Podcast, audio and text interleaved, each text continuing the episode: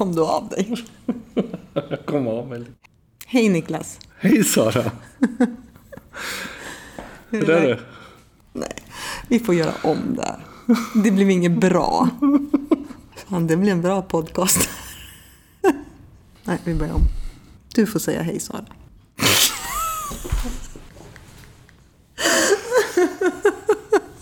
Vad gör vi? Jag vet inte. Så här kan vi inte ha det. Ska vi ta en promenad och fånga lite Pokémons?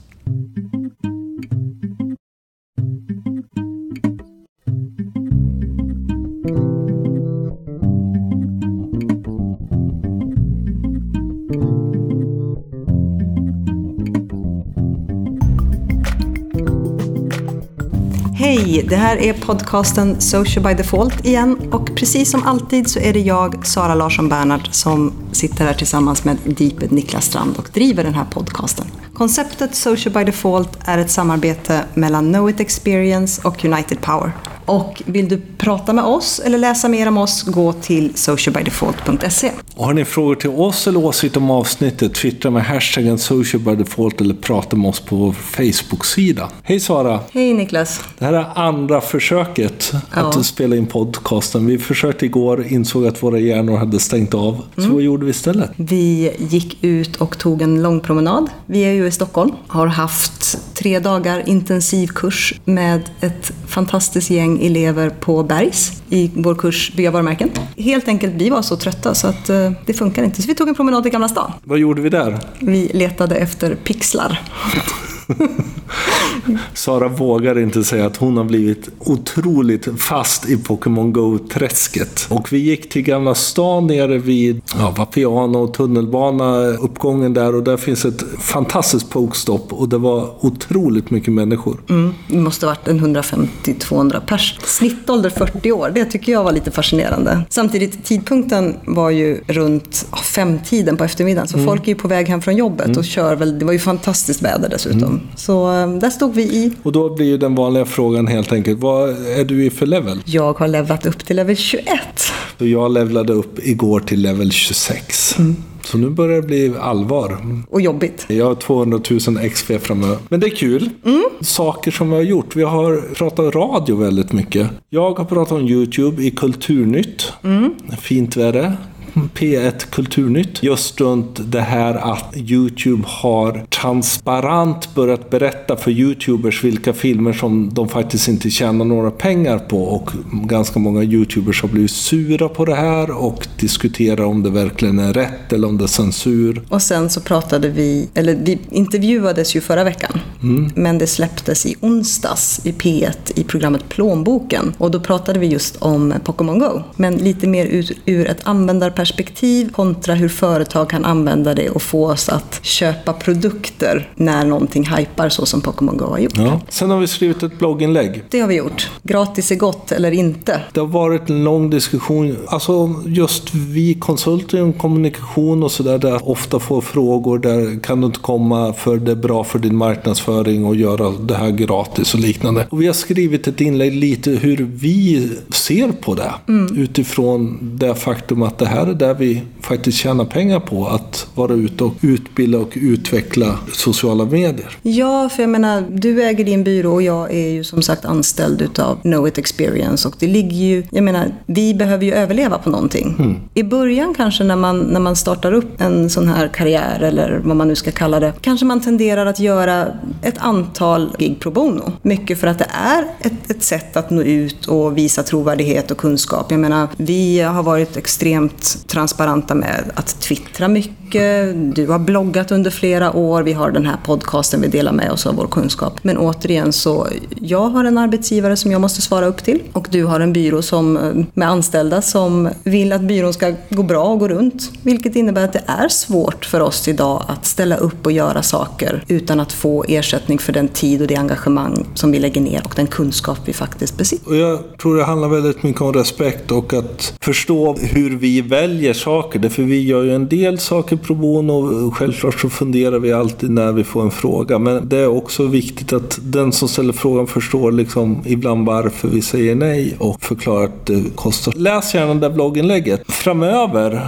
vi har sagt det många gånger, men vi vill självklart plugga för Social Media Day. Det kommer bli en bra dag. Ja, verkligen. Det är kul att äntligen få en dag som är helt ägnad åt sociala medier. Och den inblick vi har fått när det gäller eh, talare och eh, upplägg och så är eh, otroligt spännande.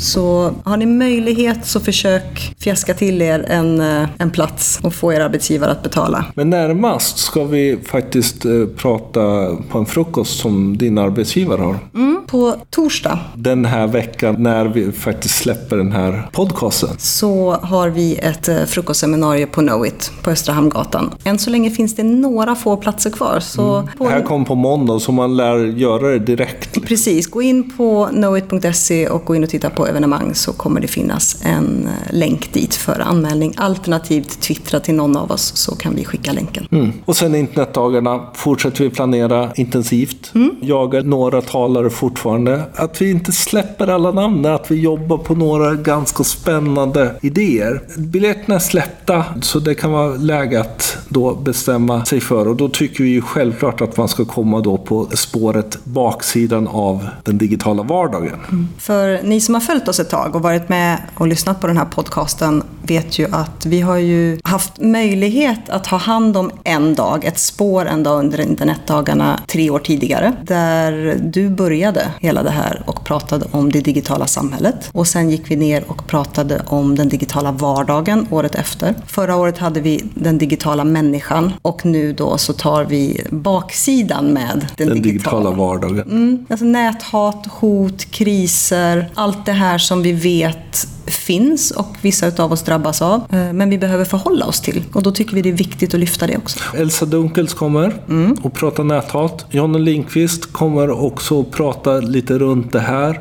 Mårten Schultz kommer prata tillsammans med Nils Funke. Så de ska vi sätta på boxhandskarna. De är ganska vana att boxas, men de ska göra det hos oss. Jeanette Fors-André kommer och pratar krishantering. Där har vi också en panel med person som har jobbat med det och kommer ge sina erfarenheter och hur man faktiskt tar det vidare. Därför även om vi kommer prata om det mörka så kommer vi ändå försöka ändå, alltså vad kan vi göra och vad kan vi göra bra av då, Framförallt som företag, kommunikatör, att inte behöva se oj, det här är otäckt, utan det finns sätt att ta sig igenom det. Och sen så kommer viralgranskaren, Metros viralgranskaren kommer berätta om hur de jobbar runt faktaresistens och att försöka hjälpa till att ändå inte falska saker ska få som fart. Och sen avslutar vi dagen med Jesper Åström som då ska ha en liten trollskola. Så det kommer bli en fullsmockat spår som vanligt när vi är igång. Och vi kommer berätta sen när vi släpper de andra delarna när det riktigt har Men jätte, jätteroligt. Ja, det kommer bli jättekul. Otroligt taggad inför detta. Någonting som hände häromdagen? Ja, som jag inte fick se.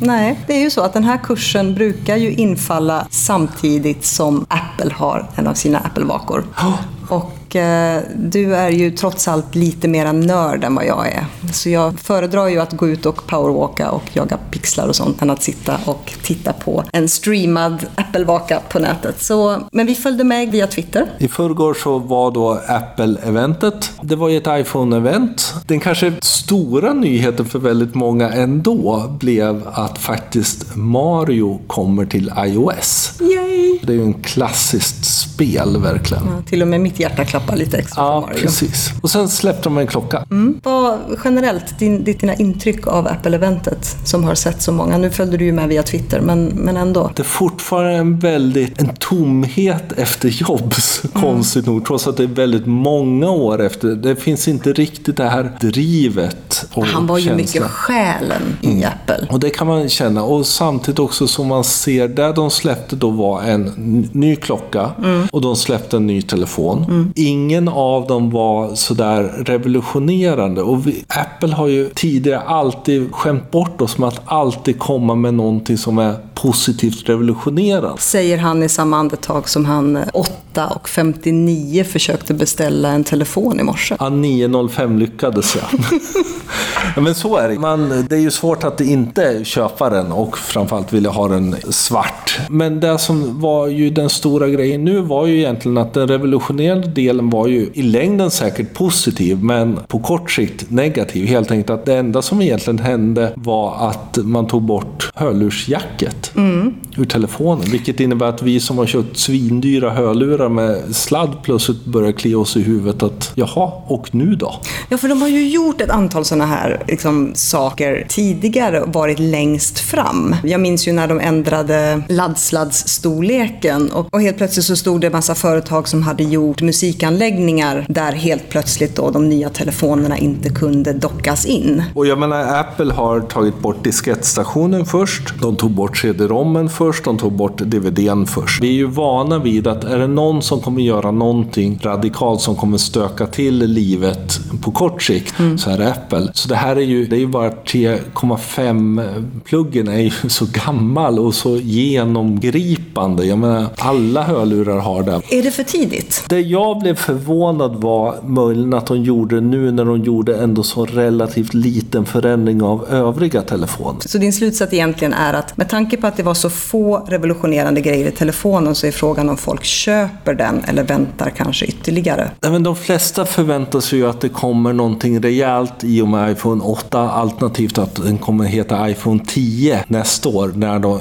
iPhonen firar 10-årsjubileum. Mm. Att då kommer den nästa revolution. För, bortsett då ifrån från hörlurarna, vad är det för nyheter som de lanserar i och med den här nya telefonen? Alltså den stora grejen som de faktiskt ändå gjorde, förutom då hörlurarna, att de ändå lanserar då wireless tänkandet. Liksom, mm. att det, framtiden handlar om wireless. De har släppt en kamera med telefon i princip. Mm. Framförallt iPhone 7 Plus har två 12 megapixel kameror med zoom-funktion. De har sett till så att man ska kunna ta såna här riktigt snygga bilder med blurry bakgrund och liknande. Allt det här är ju att det är en grym kamera de har stoppat in framförallt då i den stora versionen. Men är gemene man målgrupp för det här?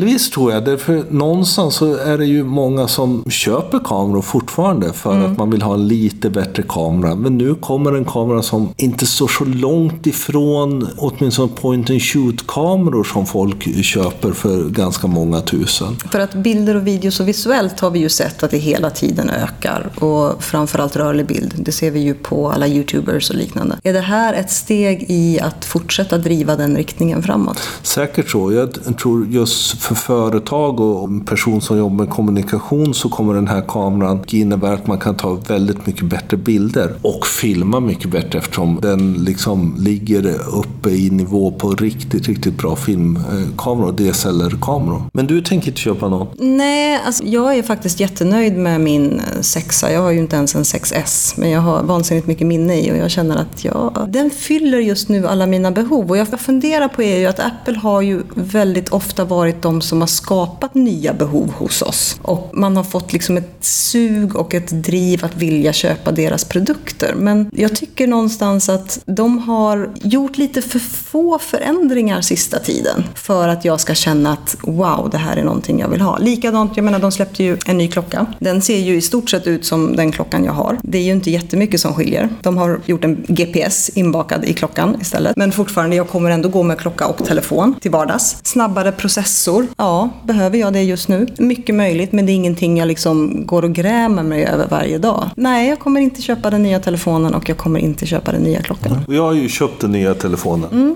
Eller beställt den. Och det är ju delvis för att jag är ganska intresserad av den nya kameran och samtidigt så familjen behöver få en ny telefon neråt. Så då blir det helt enkelt, det är bättre att köpa en ny telefon till mig och så får försvinner de äldre neråt än att vi gör något annat. Jaha, ni tänker så i er familj, för min dotter har en bättre telefon. Klockan kändes också lite så här, det kommer som en helvit keramisk skitsnygg men den var rätt dyr. De har tagit bort den här svindyra guldversionen. Det var ingen som köpte den? Den är väldigt inriktad på sportdelen har blivit ännu mer sportigare mm. med ett samarbete med Nike och Lee. Och det kan jag i och för sig tycka är väldigt kul. Och sen så självklart då med tanke på att jag är eh, fast, hyfsat fast i Pokémon Go så kommer man ju nu kunna spela Pokémon Go direkt i klockan. Ja, det är ju fantastiskt. Mm. Mm. Det intressant med Apple-eventet är ju också utifrån ett eh, sociala medier-perspektiv hur det fortfarande är, tar över ens Fint. flöde. Alla verkligen sitter och förklarar vad som sägs på det som alla andra ser också. Och det är ganska fascinerande med tanke på att vi har ju haft den här kursen och vi pratar ju väldigt mycket beteende och varför vi delar saker och varför vi uppdaterar i sociala medier. Det här blir ju så oerhört tydligt. För jag menar om man tittar på framförallt då Twitter-feeden men även Facebook-feeden under ett sånt här Apple-event så uppdaterar alla med exakt samma sak. Mm. Och det handlar ju helt enkelt om att man vill bygga sitt eget varumärke och titta vad jag ser. Jag är en del av den här gruppen som är med och följer Apple-eventet.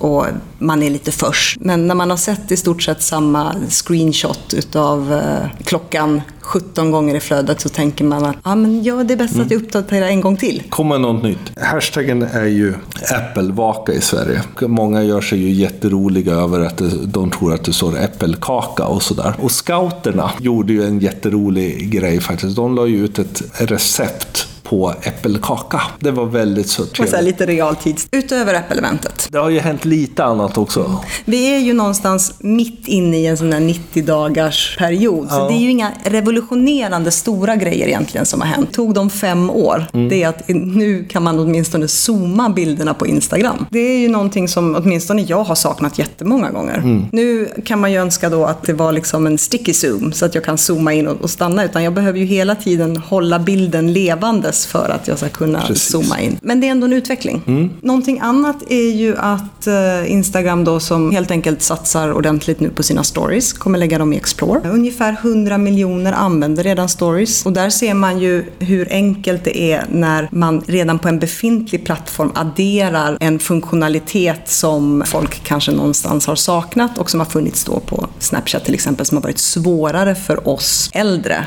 att förstås på. Och där är ju intressant att jag menar om 100 miljoner redan använder det, det är en femtedel av Instagrams MAU, men det är ju i paritet med Snapchat redan. Mm. Det har bara funnits några veckor. Eh, så återigen, Snapchat har en uppförsbacke just nu. Ja, de behöver, åtminstone om vi tittar utifrån ett liksom företagsperspektiv, för det var ju ändå den vinklingen vi tog när vi tittade på Snapchat från början för två år sedan. Mm. Liksom, hur ska man som företag kunna använda den här plattformen? Nu ser vi vi att det är ett antal företag som har åtminstone pausat sin Snapchat-användning mm. för att utvärdera hur Instagram stories funkar. Och tyvärr tror jag med resultatet att de ser att vi är redan på Instagram och då blir det lättare att använda mm. den kanalen. Vi, vi lägger en intressant artikel som har gått igenom lite vad hände och vad händer nu runt Instagram stories och Snapchat. Och det är ganska intressant. Ganska många också Snapchat-stjärnorna mm. har varit valt att antingen satsa lika mycket på Instagram stories eller faktiskt delvis gått över helt till Instagram stories. Och det är ju helt klart en varningsklocka. Det jag funderar över och vi har diskuterat lite är att när vi kommer om några år titta på Snapchat så är det kanske så att Snapchat inte kommer vara det stora fortfarande som stökar kring som kanal. Nej. Utan att det snarare vi kan se att det var den här bron mellan de traditionella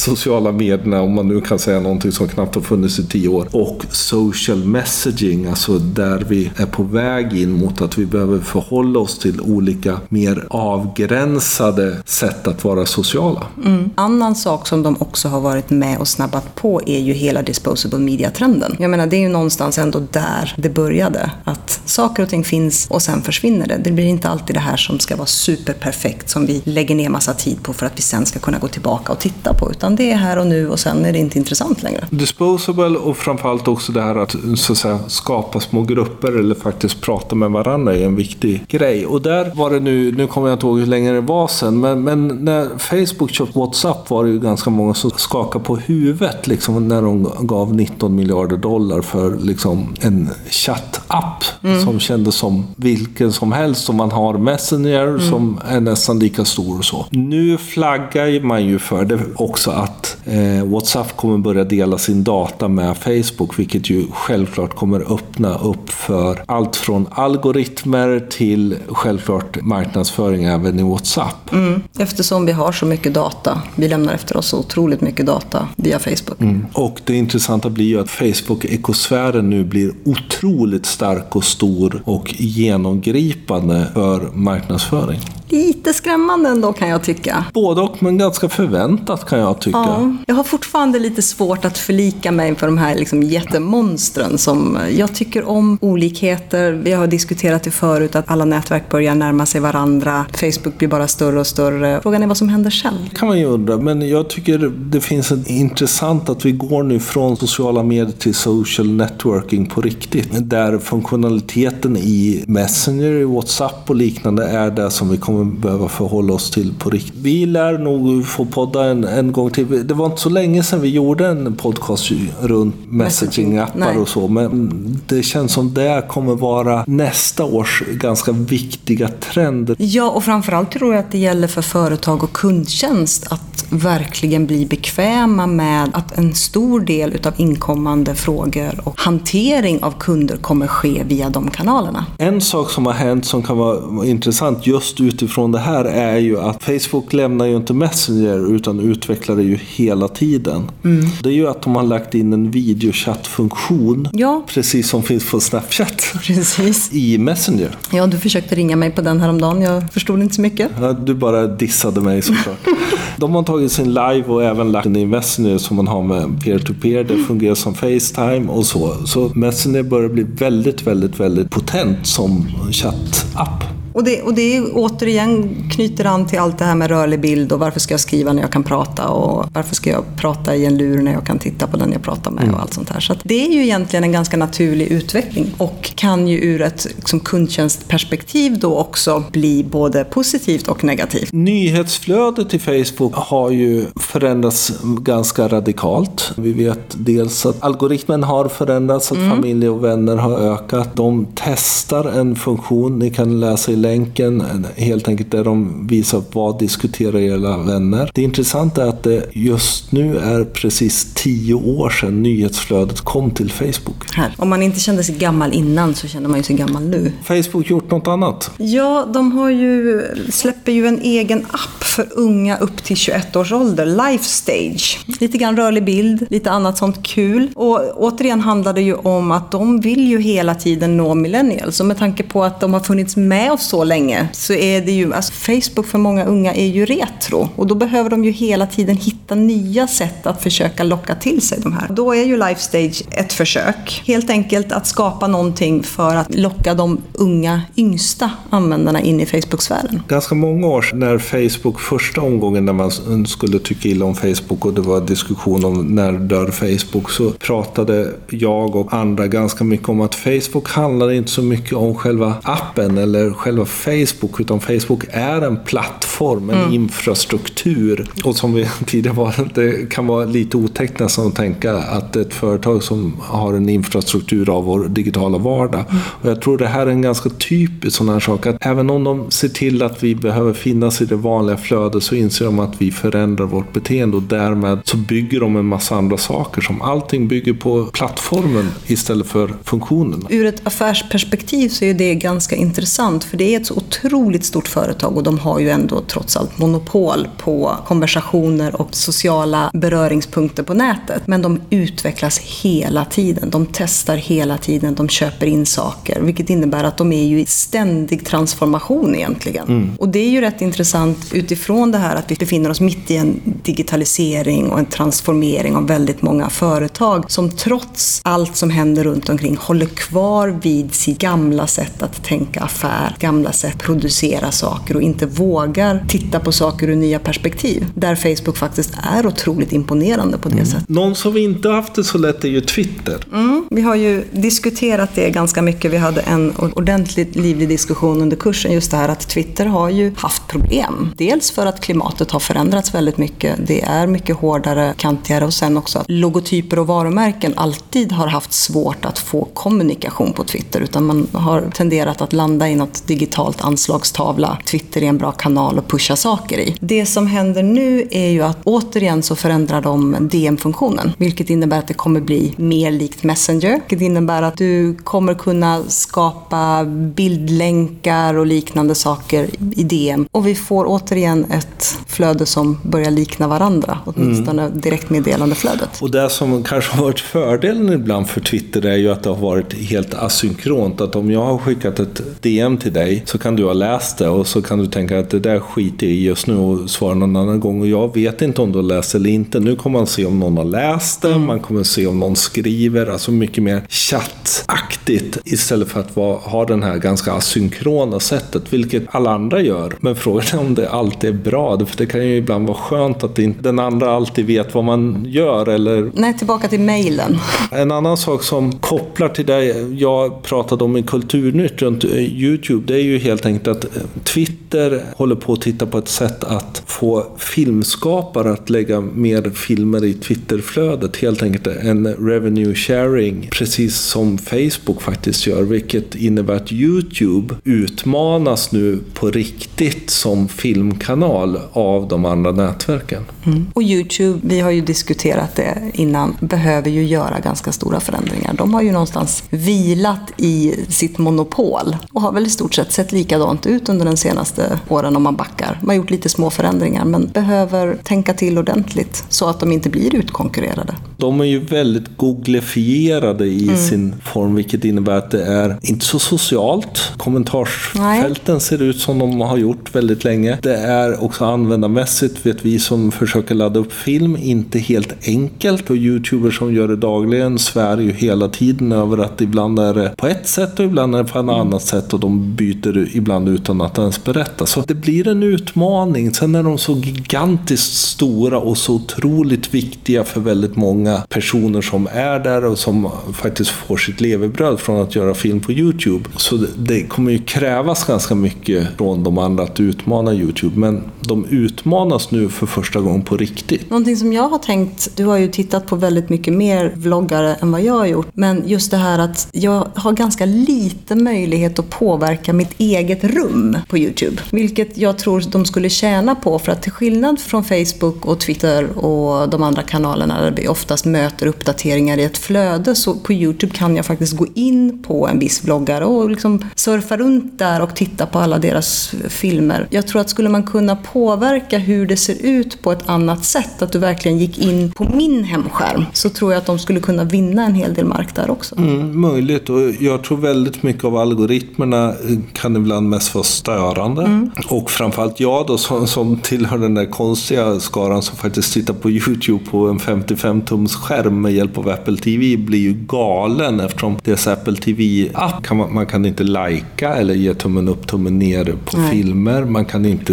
läsa några kommentarer eller någonting. Vilket innebär att där har de bara, så här, bara visat film, vilket gör att jag inte kan interagera och därmed vara en del av att lyfta olika saker mer än att jag tittat på någonting. Deras appar är ju typiskt Google-appar, liksom snygga och tekniskt ganska välgjorda men inte så kul. Kan det vara så att de har sett sig själva kanske mer som trots allt en container än ett socialt nätverk? Delvis tror jag, alltså de satsar ju ganska mycket på YouTubers nu och mm. kör uh, YouTube creators och skapar ju faktiskt affärer för YouTubers att sälja sin merch från YouTube. Ja, delvis tror jag det. Och sen som du var inne på, de har suttit där och varit störst och ingen har utmanat dem. Och sen tror jag generellt att de lider av samma sak som Google alltid har lidit av. De är en extremt teknokratisk DNA i sig. Det är ingenjörer som gör de mm. grejerna. Mer funktion än upplevelse och känsla. Och, och framförallt, de har inget socialt DNA i sig. Nej. Socialt är någonting som någon har hittat på som man måste göra. Som Zuckerberg har tvingat dem till delvis. Så på så sätt så tror jag att det vi ser nu är kanske början på en ganska stor förändring av sociala medielandskapet som inte kommer ske imorgon. Det kommer nog inte ens ske inom ett halvår, men en början på en, på en längre förändring där mainstreamifieringen på riktigt börjar slå igenom.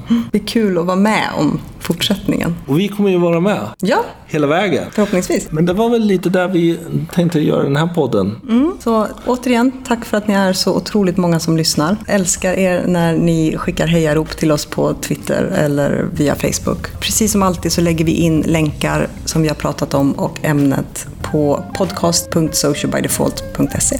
Prenumerera gärna på podcasten i iTunes. Eh, tyck till med hashtaggen socialbydefault och eh, jag heter atdeeped överallt. Och jag heter att Sanasi med underscore. Nu ska vi ta oss från Bergs. Mm. Ska hem till Göteborg. Och jag åker hem till Falun. Och du kommer till Göteborg nästa vecka. Men innan dess så kommer den här podcasten. Så tack och hej. Hej då!